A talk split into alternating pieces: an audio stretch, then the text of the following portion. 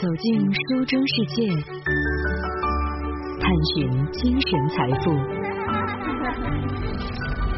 九五爱阅读，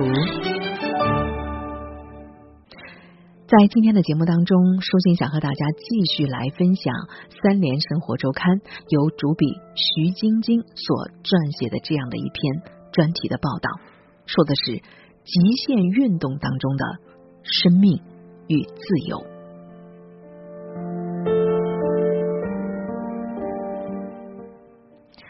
英国的山野作家罗伯特·麦克法伦，他在研究登山的历史当中有这样的一个发现。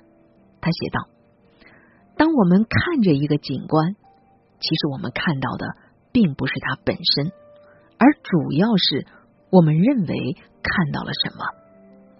我们会加给景观一些特征，其实这些特征或许并不是景观本质上所拥有的。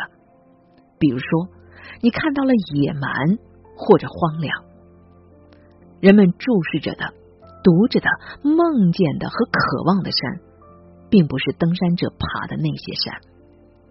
真实的山只和以下的这些有关，那就是坚硬、陡峭、尖利的岩石、冰冷的雪、极端的寒冷。严重到你的胃痉挛，并且打翻了你肠子的晕眩、高血压、恶心和冻伤，当然还有难以用言语来表达的美景，就像曾经登上过安娜普尔纳山的法国的登山队队长赫尔佐格所说的：“在安娜普尔纳的顶峰上，我从未感受到如此的幸福。”他是如此的强烈和纯净。与他同行的拉什纳尔回忆说，当时的他只感到了一种空虚和无意感带来的痛苦。赫尔佐格说自己呀两手空空，但是安娜普尔纳山峰带给了他一切。可是很多的人并不像他这么想。甚至赫尔佐格的队友们后来公开质疑攀登的意义。就算你登上了海拔八千，你值得为他失去了你的全部的手指和脚趾吗？如果赫尔佐格当时丢掉的是他的国旗，而不是他的手套，我可能还会无比的开心的。这番话是登山家和作家戴维罗伯特在他的一本书里批评赫尔佐格利欲熏心。他认为赫尔佐格不过是书写了一个美化以后的传奇，而我们在拉什纳尔的日记当中反而看到了登山队内部的分歧和争斗。就连赫尔佐格的女儿菲利希特，她也在一本书里说，父亲为了维护自己崇高的社会形象，不惜改写历史，背叛并且忽视了他的伙伴。他甚至没有意识到，他这么做是伤害了别人。你看，一个登山的故事，终究讲的可不仅仅是山。在户外运动的圈子里，张诺亚被熟知，是因为他曾经获得了中国户外金犀牛奖最佳背包客的荣誉。二零一三年，他徒步了八百公里的科罗拉多栈道，成为第一个完成了这条线路的中国女性。二零一四年，他又用了一百三十七天纵行穿越了太平洋山脊，从墨西哥徒步走到了加拿大，也是第一个完成这条线路的中国人。二零一五年，他又完成了世界长距徒步路线的十组三千五百公里的阿帕拉契小径。二零一七年，他走完了从墨西哥到加拿大长达四千五百公里的大陆分水岭之路。张诺亚拒绝浪漫化一切，旅途的过程当中，所有的受伤、挨冻、恐惧，包括沐天席地的日常，都是真实的痛苦。而自然教给他真实，出发往往并不是很美好的。很多人走向户外。都是出于现实生活当中的不如意，就像美国的登山家马克德怀特也承认，说自己啊最初选择极限攀登来作为事业，是因为当时自己的内心充满了愤怒。针对这个世界，针对家庭和未来，我选择攀登来作为自我表达的一种方式，因为这样才可以显得高人一等。另一位攀岩家汤米考德维尔，他之所以去攀岩，也有各种各样的理由，比如幼年和童年攀岩能够让他得到父亲的赞赏。两千年，他在吉尔吉斯攀岩的过程当中，又被恐怖组织所挟持，他亲眼目睹了死亡。为了逃脱，他把一个看押他们的武装人员推下了悬崖。回到了美国，他重新攀岩是为了抚慰内心的伤痛。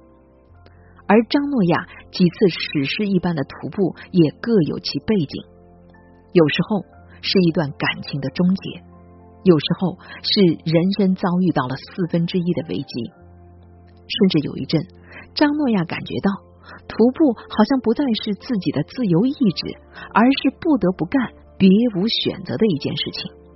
因为行走付出的代价已经大到了自己难以放弃的程度，因为在长达七八年的时间里，为了筹备长距离的徒步，他很难有固定的工作，在餐馆里打工变成了常态，经常性的居无定所，而旅行也未必意味着人生的圆满。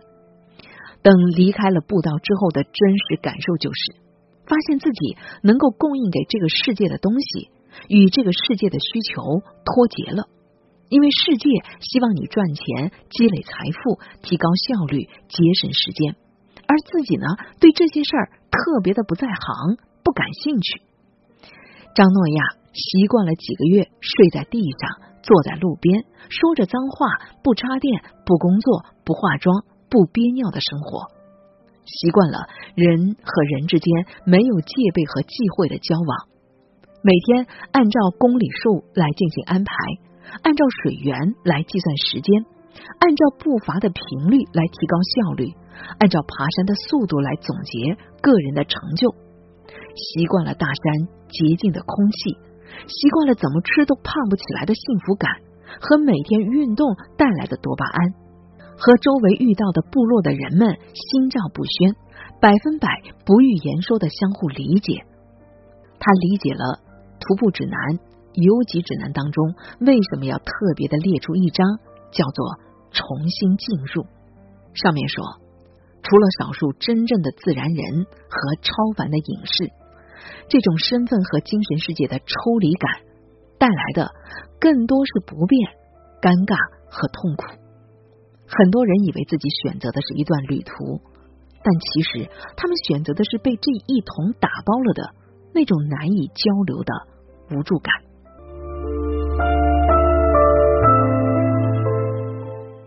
徒步带来的究竟是什么？几年之前呢，张诺亚读到了谢利尔·斯特雷德所著的《走出荒野》这本书。一九九五年，没有任何的户外经历的谢利尔·斯特雷德踏上了太平洋屋脊步道。那个时候，他的人生可以说是一团糟。他曾经是一个野心勃勃的优等生。志向是成为作家，可是呢，没办法，现实当中却在一个个卑微的职位之间来回的切换。比如在毒品里是醉生梦死，她背叛了爱她的丈夫，变成了一个可耻的第三者。她目睹了罹患肺癌的母亲的痛苦，而母亲正是她生活的支柱。母亲在二十八岁与家暴成性的父亲离了婚，没日没夜的工作，靠自己的爱。一手养大了几个孩子，而如今谢丽尔却没有办法去救母亲。他看到母亲以一种他毕生都从未耳闻的方式，苦苦的祈求一个男的护士为他多注射一些吗啡，但是却遭到了冷漠的拒绝。母亲死了以后，谢丽尔的婚姻也到达了终点。有一天，他失魂落魄的在一家户外用品的商店里排队，等着给一把可以折叠的铲子付款。偶尔在旁边的一个书架上看到了一本书，就是《太平洋屋脊步道》第一集《加利福尼亚州》。他把书翻了过来，直愣愣的盯着封面出神。湛蓝的天空下，一个被岩石峭壁所环绕的湖泊。然后他把书放回书架，离开了。没过多久，他又折回到店里买下了这本书。一九九五年，谢丽尔用九十四天的时间，历尽艰辛走完了一千一百多英里的步道。刚刚看到《走出荒野》这本书的时候，张诺亚以为这又是被现代文学罗曼蒂克化的主题——寻求、行走和救赎。谢丽尔拒绝这样的标签，他直截了当的告诉大家。我只讲我自己的故事。的确，路会带来的东西不过是让你接受真实。在步道上，丰美的自然以及无条件相互信任的陌生的旅伴，让张诺亚感受到了疗愈。当然，更多的时候，他发现他不过是在与自己相处。真正的能够和他如影随形的，是他走过的路。读过的书，爱过的人，是那些或欢乐或悲伤的过往。有一次，张诺亚在徒步休息的时候照镜子，看着自己满脸的痘印、被紫外线灼伤的皮肤、腿上深深浅浅的疤痕、长长的汗毛和腋毛，绝望的感到自己爱上的人是不可能爱上自己的。在大陆分水岭的步道上。他曾经碰到过旅伴黄刀叔，两个人结伴走了一个多星期，这很少见，因为在长距离的徒步当中，每个人不同的身体条件、步速和休息的习惯都会被放大，这时候独行才是最可行的方式。张诺亚承认，这位黄刀叔性情温和，情商很高，善于倾听，乐于助人。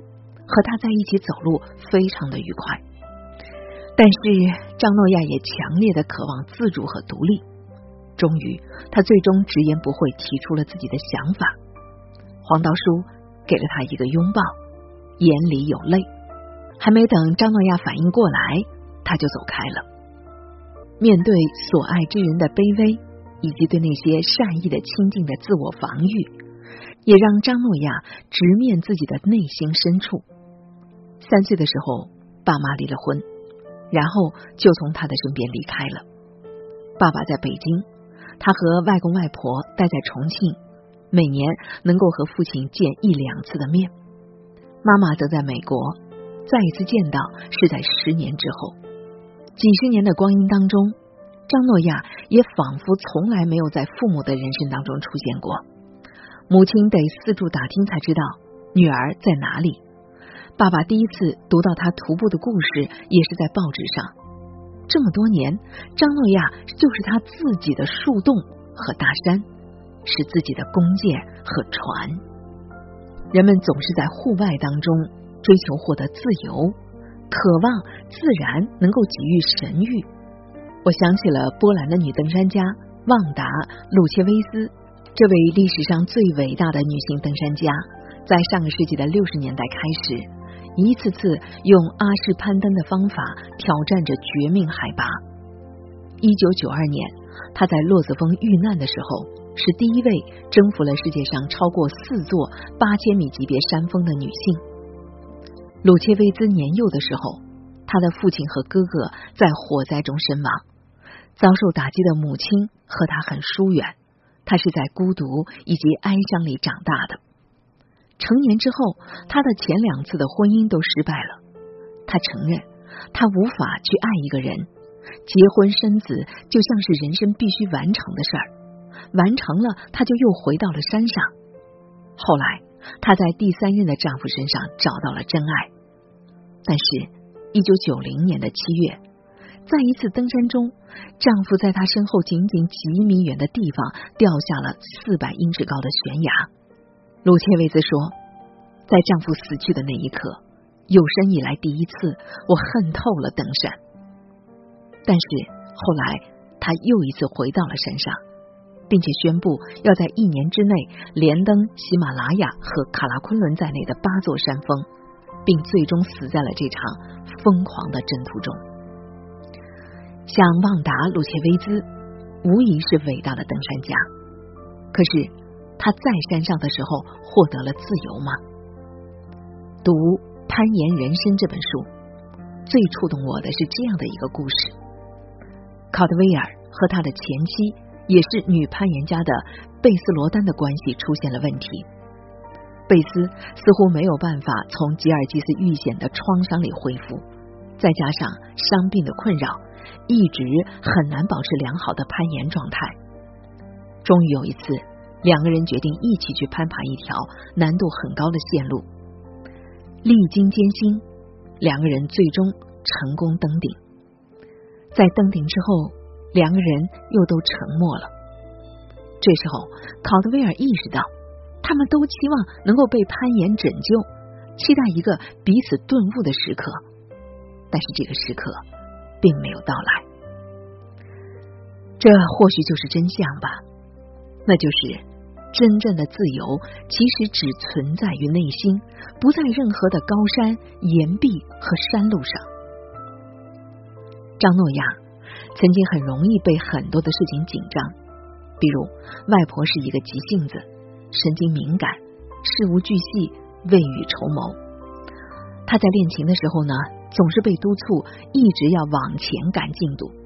如果有任何的第一次尝试而失手的话，肯定会被示范要重新做一次。所以没来由的焦虑驻扎在了他的身上。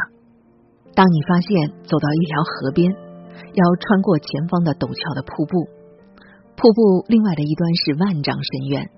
脚下是白水激流，通向瀑布的另一侧唯一的一条路线是一根湿滑的树干，但是你又不敢站在树干上，只能坐上去，用屁股一蹭一蹭的向前挪动。终于到了瀑布的另外一边，以为风波过去了，可以继续靠每小时五公里的速度疾行，却发现头灯的开关被碰了，亮了一整天。现在已经完全没电了。第二天，发现食物袋的枕头被咬穿了口，自己第二天的干粮被吃掉了一半。且不说昨天晚上老鼠可能还被睡在自己的脸下面呢。这时候怎么办？没办法，你只能继续向前走。《走出荒野》这本书后来成为了一本畅销书。这也让谢丽尔获得了巨大的成功，而事实上，这本书出版的时候，谢丽尔距离最初徒步已经过去了十七年的时间。在这十七年的光阴里，谢丽尔戒了毒，重新建立起亲密关系，有了新的家庭和孩子。有一次，脱口秀女王奥普拉·温弗里问谢丽尔说：“这趟旅程教会了你什么？”谢丽尔想了想，回答了两个字，那就是接受。我学会了必须接受时间的事实，走过的里程数的事实和人生的事实。我发现，只要你一旦接受了所有的难题，其他所有的事儿就会跟着退让几分。伤心难过，这些都不过是人生的一部分。但光是体会到这个事实，对我来说。就是意义深远的。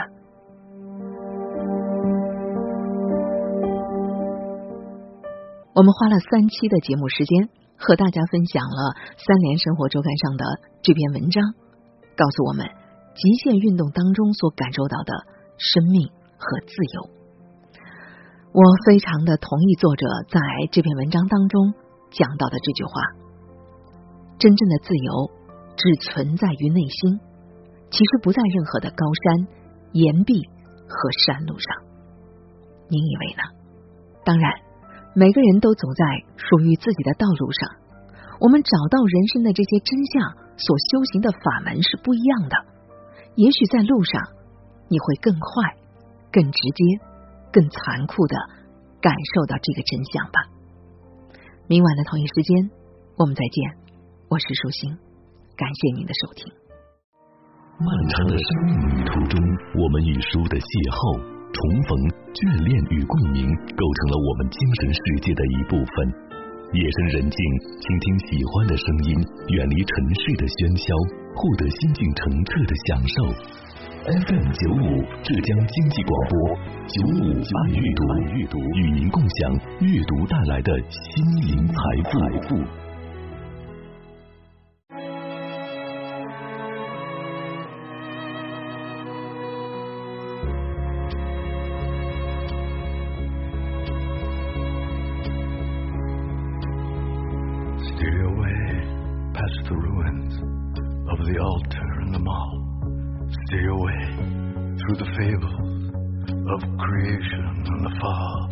Steer your way past the palaces that rise above the rot, year by year, month by month, day by day.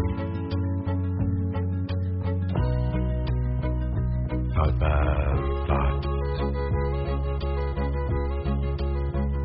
Steer your heart past the truths that you believed in yesterday, such as fundamental goodness and the wisdom of the way. Steer your heart, precious heart, past the women whom you bought, year by year,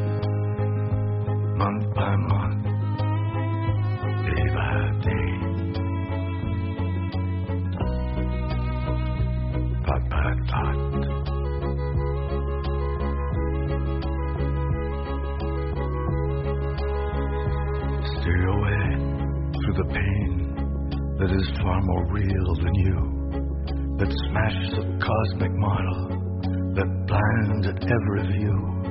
And please don't make me go there, though there be a God or not, year by year, month by month, day by day. Thought by thought. They whisper still, ancient stones, the blunted mountains weep. He died to make men holy, let us die to make things cheap. And save mea culpa, which you probably forgot, year by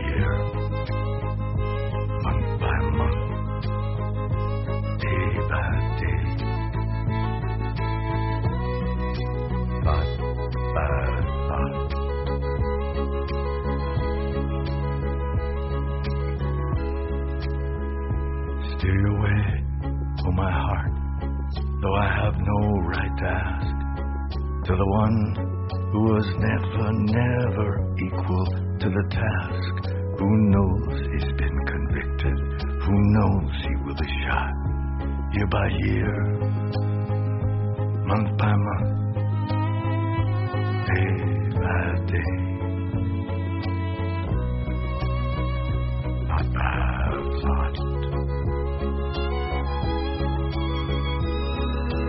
Whisper still, the ancient stones, the blunted mountains weep. As he died to make men holy, let us die to make things cheap. And say your mea culpa,